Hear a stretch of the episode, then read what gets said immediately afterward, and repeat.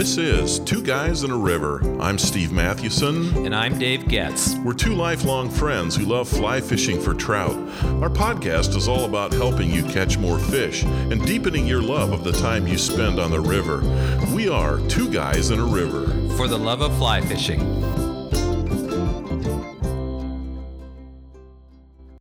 One of the people who has taught me how to become a better fly fisher is James Kettleman. Dave, you ever heard of him?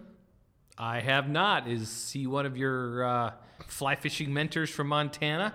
No. The reason you haven't heard of him, although maybe you should have, is because he's a character in a Louis L'Amour novel. Oh, my. I have read a lot of Louis L'Amour, at least back in the day. Oh, I know it.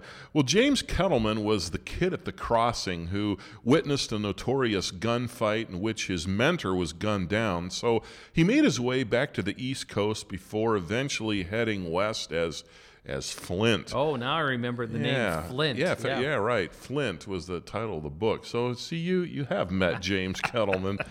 Anyway, his first job in New York City was driving a horse-drawn cab, and he discovered that business leaders used to discuss their business affairs as though he was deaf, as the cab driver. So one day, Flint overheard a discussion between two businessmen about a building they planned to put up and the way they intended to acquire the property for it. So the next morning, Flint moved quickly and bought an option on an adjacent lot.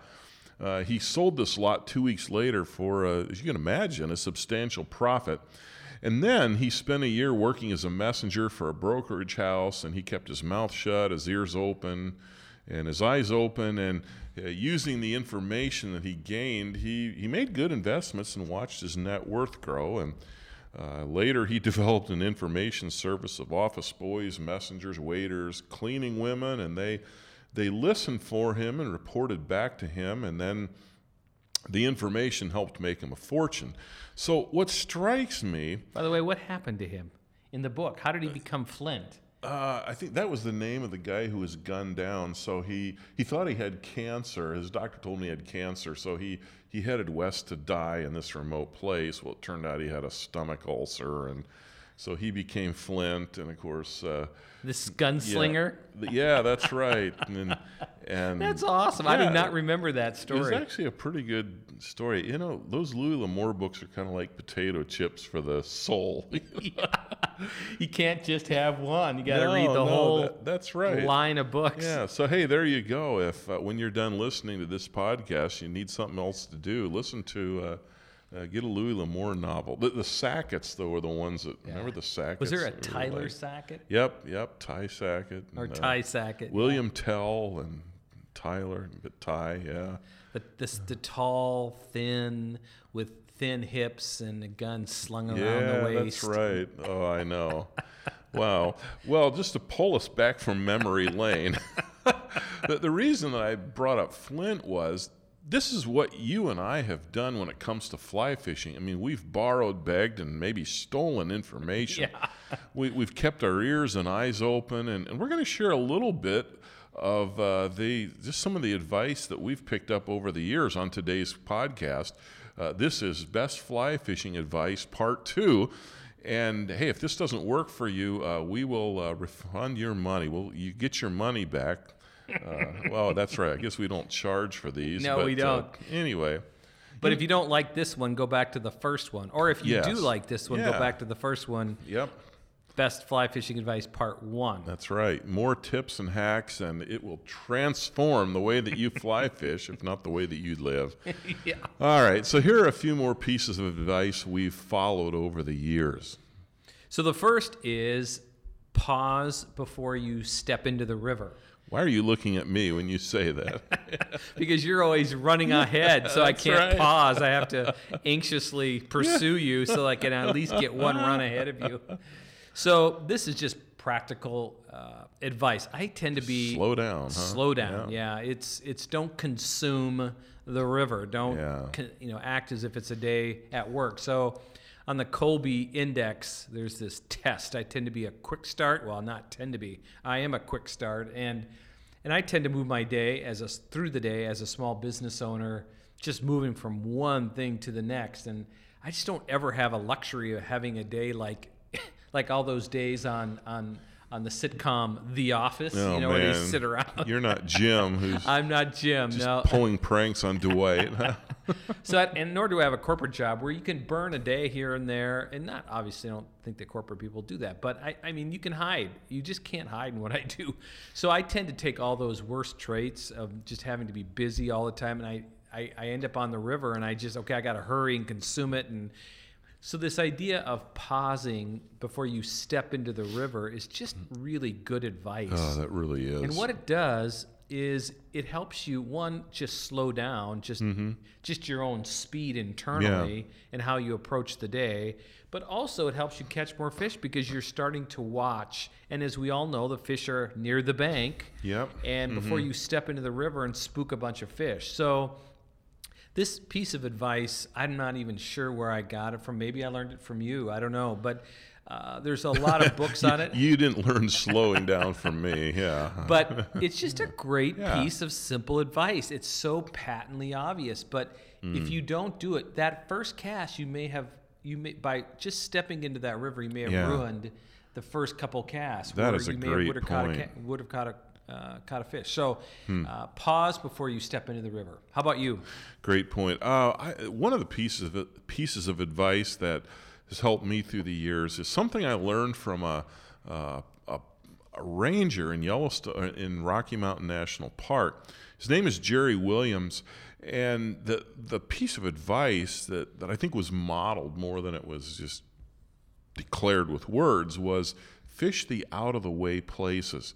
So Jerry Williams was this larger-than-life, I call him a Texas Ranger. He was a Texas college professor, and he was a seasonal ranger. He'd come up to Colorado every summer and work, and he would lead a weekly fly fishing demonstration in Moraine Park, in the Moraine Park Campground Amphitheater. And he was really entertaining anyway, but his shtick was that at the end of his presentation, we'd walk down over the hill with him to the Big Thompson River, and there were a bunch of beaver dams, and he says, I haven't been, I was only skunked one time in like the last 12 years, and he would always catch an 8-inch brookie, and wow, that's amazing, but I remember watching him fish, and one day he looked like he was just fishing in the grass, but there were these grass channels. I mean, there were beaver dams, and there were some channels that were probably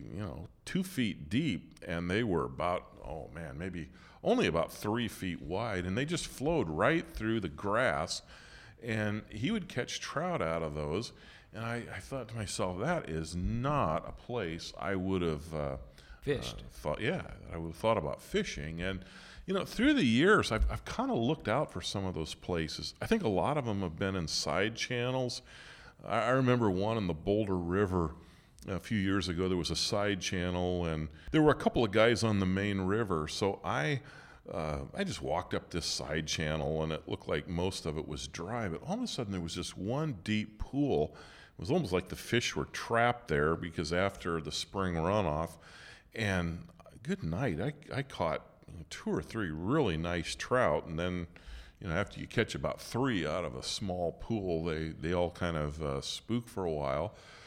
And then I remember, do you remember, Dave, when we fished the Madison between Quake and Hebgen that year? And it was like in March, and it was kind of a cold, blustery day, spitting snow. I do.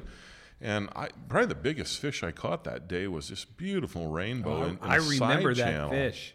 Yeah, and it was kind of a place that I think would easily get overlooked. And it's a huge spawner. It was. I saw it feeding. And so I think that's something that I've paid attention to over the years. I remember in Montana, sometimes near the Yellowstone River where my folks lived, we'd go up and fish the kind of the irrigation ditch because sometimes fish ran up there. And we weren't using flies at that point.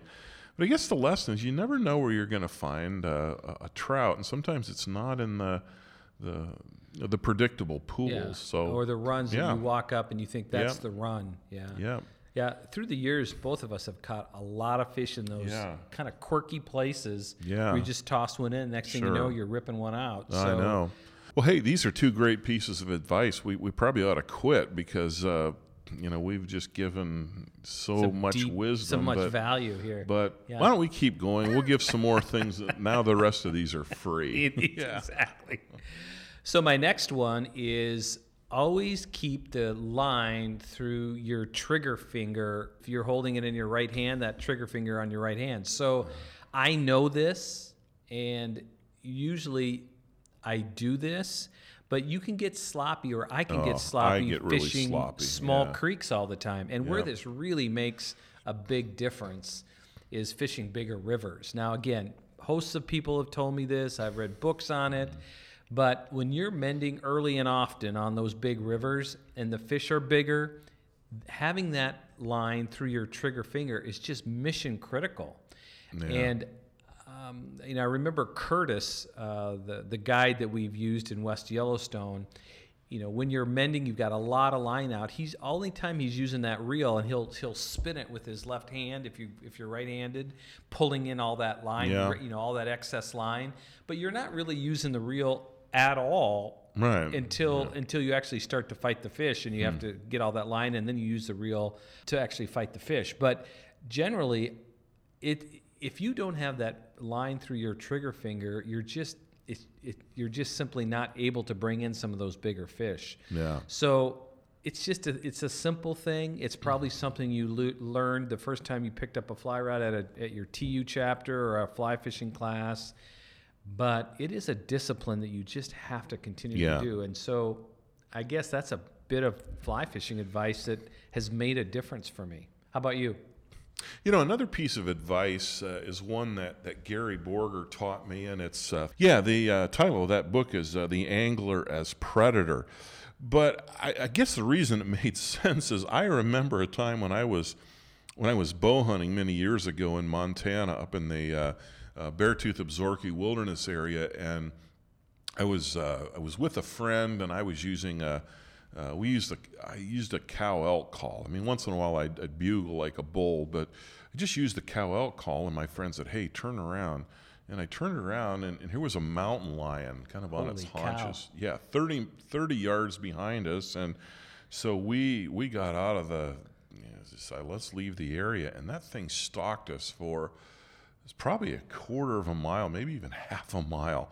And when we stopped, it stopped. And it just... so much stealth. Sometimes I thought, I think it's gone, and then I'd look a little bit, and I just see it still. Holy cow! Everything peering through the grass. Oh man, that was spooky. It really was.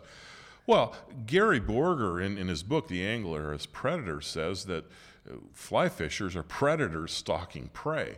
You know, they're supposed to move stealthily and purposefully. They stay hidden. They keep quiet until they're ready to overtake their prey. And you mentioned it just a moment ago. You know, sometimes we can go stumbling through the water and wonder why we don't catch fish. Yeah, right? Exactly. So I think this whole idea of sneaking up on fish through their lateral line, they can detect sound waves, and if you're clumping along, they can tell that. Certainly, they can see you with sun and shadows. So. Yeah, you have to think like a predator, and I think that's helped me. Hope it's helped me catch more fish. You wonder if people who come straight to fly fishing and they don't, let's say, grow up fishing for walleye, northern, boat fishing, you wonder if they have some advantages, because I'm not sure. There's just a lot of techniques and tricks that really transfer from traditional fishing into fly fishing. No, I mean you're fishing. There's some, I'm sure, but you're fishing walleye or northern. You're in a boat or you're in a dock and you're making cast. It's not like you have to sneak up unless you know that there's a fish under the dock or something. It's just different in really kind. Is. Yeah, that's really great. Is. So think like a predator. That's great. Another one for me is has to do with mending. And this, again, came from our guide out in West Yellowstone. But the simple way to mend longer drifts is by drawing a circle around your head by lifting up the tip of the rod. So you just kind of draw a circle as you're trying to lift that line off the water. Of course, you have surface tension on the water, which creates problem. But as opposed to like this full arm movement that I try to do sometimes when I'm on these big rivers. Yeah. But you just simply lift up the rod tip and make a circle, and you can actually lift that line off the water and mend it very simply and easily. So it's kind of a hack or a simple trick. Yeah. But it's one of the best pieces of fly fishing advice that I've had in recent years to really help me mend better. And of course there's multiple ways to mend, and really mending is not really emphasized much. You know, you have to do it until you get to those big rivers, right? And you have a lot of space between you and the end of your drift. And there's also the importance of feeding out line, which is a form of mending as your drift continues that last 20%. So this idea of lifting up your rod tip and creating a circle around your head is a way to get that line off the water and readjust your mend. Yeah, and then if it's going downstream and you want that longer drift, you're doing that same circle technique. You're drawing a circle, only your rod tip is pointed downstream, right at your line. That's exactly right. Yeah, that's a great one. Here's another piece of advice that I've learned over the years, and that is give your fly some movement. I first learned this from a guy named Dwayne Dunham, and we were fishing together on the Yellowstone River in the fall of 1986. And Dwayne is actually an Oregonian, a great Oregon fly fisher. And when we were fishing the Yellowstone, I think we had streamers that day, but he was showing me the Joe Brooks method, which was basically lifting up your rod during this drift. Lifting it and lowering it so that that's what your fly does. And I was reminded of the significance of that last fall when we watched our friend Dave Cumling make his streamer twitch by lowering and lifting his rod. And you know what?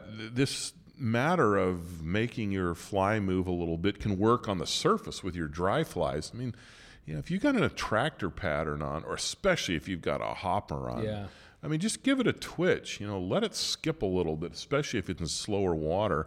And we've seen this with hoppers. You give it a little skate and boom, all of a sudden you just get that attacked. And I've had to keep learning this because sometimes I just let the nymph just amble down the current or I'll just strip in my streamer, my woolly bugger at the same rate of speed. But the whole idea of twitching it, of lifting, lowering it, giving that fly some movement, that can really make all the difference. Okay, so here's my next piece of advice, which is probably the most important piece that I'll offer you this afternoon, and that is when it comes time for you to do a guided drift boat trip, and you're with your partner and you're standing where you're going to put in.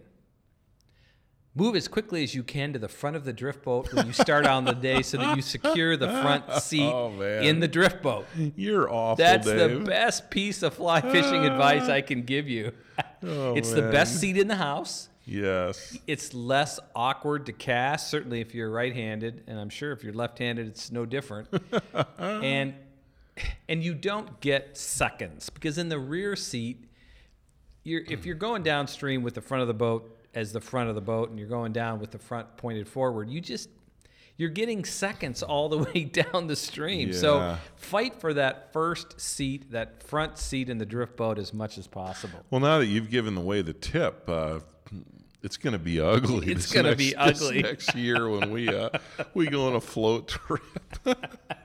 Hey, why is our friend yelling at us? All right, so do you have any brilliant wisdom to follow that up with? I do. I mean, this is even going to top yours. I mean, this is one of the most profound things I've ever learned, and I learned it from my friend Joel years ago. We were fishing a little stream south of Helena, Montana, and Joel brought this great lunch. He said, "I'll take care of lunch today." Well, he did. For you, he brought yours too? Yeah, he brought mine as well. Oh, my gosh. This great lunch. And the fishing wasn't that great, but the lunch was. And I remember him saying, "Well, you can't control the fishing, but you can control the eating." Now, of course, maybe you can't. Yeah, exactly. But control the eating. I mean, no self-control involved. But, that's true. And I found that applies to hunting as well. Yeah, it does. You may not you can't control whether or not a 6-point bull, walks by and you get a shot at it. But, man, if you're packing your own lunch, you can put some good stuff in that. I just have to tell the story. So in North Dakota where we hunt, we always go back every fall and hunt waterfowl and pheasant. And this year we decided to go to this little place called the Chat and Chew. And it's in this small town, and literally there might be 50 people in the entire time. And we're just grateful that there's a place to go to. Now, we often bring lunch, but, the lunch, we often are done eating the lunch by about 9 o'clock. So when it's lunchtime, we're still hungry. Yeah. So we go to this place called the Chat and Chew, and the food is horrible. I can't even tell you. They'll bring out a hamburger, and you're thinking, where has this hamburger been? And it's like the only thing you can really eat are the French fries. Oh, man. I mean, literally, we've like laughed at some of the food that's been brought out. And it's by two older ladies who do the cook there. And it's the only thing that's safe is like the bottled Diet Coke. And so every year we have this hope that it's going to be better. But it never is. This last fall we were there, and we were just shaking our heads like, how did we make this decision to come back here at noon to the Chat and Chew? So we have all these little riffs, the chat and choke, the chat and die, all these little riffs off the name of the cafe. Well, now you have this advice. You can't control the fishing, but you can control the eating. Yet I just thought of this, Dave. I've not thought of this in years, but my grandpa, my dad's dad, he was quite the outdoorsman. He grew up hunting and fishing up in the Adirondacks, where our friend Glenn Zarboni lives. And in fact, I still have the antlers from a 10-point buck. That's Eastern count. In the West, we called it a 5x5. But it's big whitetail. I still have the antlers from that buck that he shot like back in 1927 or something. But that's not in your house, is it? It's in my garage. Oh, really? Yeah. It's hanging? It's not the full mount. It's just the antlers. Oh, okay. But it's really cool. I was going to say, your wife is actually quite generous if she allows you to hang that thing in the house. Yeah, especially a mount from 1927. But my grandpa used to tell this joke, and I thought it was kind of corny as a kid, but it applies to this wisdom. He said, there was a guy who every time he would go hunting, he and his buddy, he'd open up his lunch. He goes, "Oh, not another duck sandwich. I am so sick of duck sandwiches." And he'd go on. And then my grandpa's telling this. He said, then his friend says, "Well, why don't you tell your wife to pack something else? And the guy goes, "Hey, leave my wife out of it. I pack my own lunches." So did you get it? No, I didn't. Well, okay, so it's the guy who's complaining about he's always eating the same thing all the time, and his friend says, "Well, why don't you tell your wife to do something different?" And it's him. Yeah, it's him. So oh, okay, I got it. Sorry. Oh, man. Am I that bad a joke teller? No, I just missed it. Yeah, I just missed it. Yeah, what are you doing over there? Checking your email on your phone or something? Anyway, he needed that. Man, Dave, that was my big moment. You blew it for me. I'm so sorry. I lost it. Oh, boy. I just over my head. It was a little bit too sophisticated, I think. Well, let's save the day here and go to great stuff from our listeners. Can we do that? Oh, man. So here's a comment. Why does everything end up with food with us? I don't know that. Everything always comes back to the most basic element of fly fishing. Well, that's why. It's a basic element of life. That's right. Okay. All right. So great stuff from our listeners. Here's a comment we received from Tom on the mystique of fly fishing. Tom said, "I really enjoyed listening to your mystique podcast as I drove to the stream yesterday. It reminded me of a thought I often have while standing in the creek. When you set foot into a stream, you are connected to all the flowing water in the world. Since all of that water is making its way to the oceans, you are linked through them to fellow fly fishers in Montana, Alaska, Tennessee, Patagonia, Slovenia, and on the Test and Itchen in England, as well as to your buddy 100 yards downstream. It's just a bit of food for thought." That's great. Yeah, that's really cool, isn't it? Yeah, that's a great comment. Yeah, that really is. There's this sense of connection with the water flowing into you and then away from you. Yeah, it's kind of like the end of A River Runs Through It. Yeah. And did you notice his last line? It's just a bit of food for thought. There you go. Comes back. Everything comes back to food. That's a terrific comment. Oh, man. Well, that's all for today. What other pieces of fly fishing advice would you like to share? You can respond by commenting on this podcast link at twoguysinariver.com. What are some of the best fly fishing pieces of advice you've ever received? Thank you for referring our podcast. Keep forwarding on the links and emails that you get from us. You can sign up for our email by hitting our website, but keep doing that to your TU chapter and Fly Fishing Club. We're so grateful for that. That's how we grow and have grown. Keep sending us ideas for episodes. We'd love to hear more from you. And one more thing, if you haven't yet purchased our book, you can do so at Amazon. It's called The Fly Fisher's Book of Lists.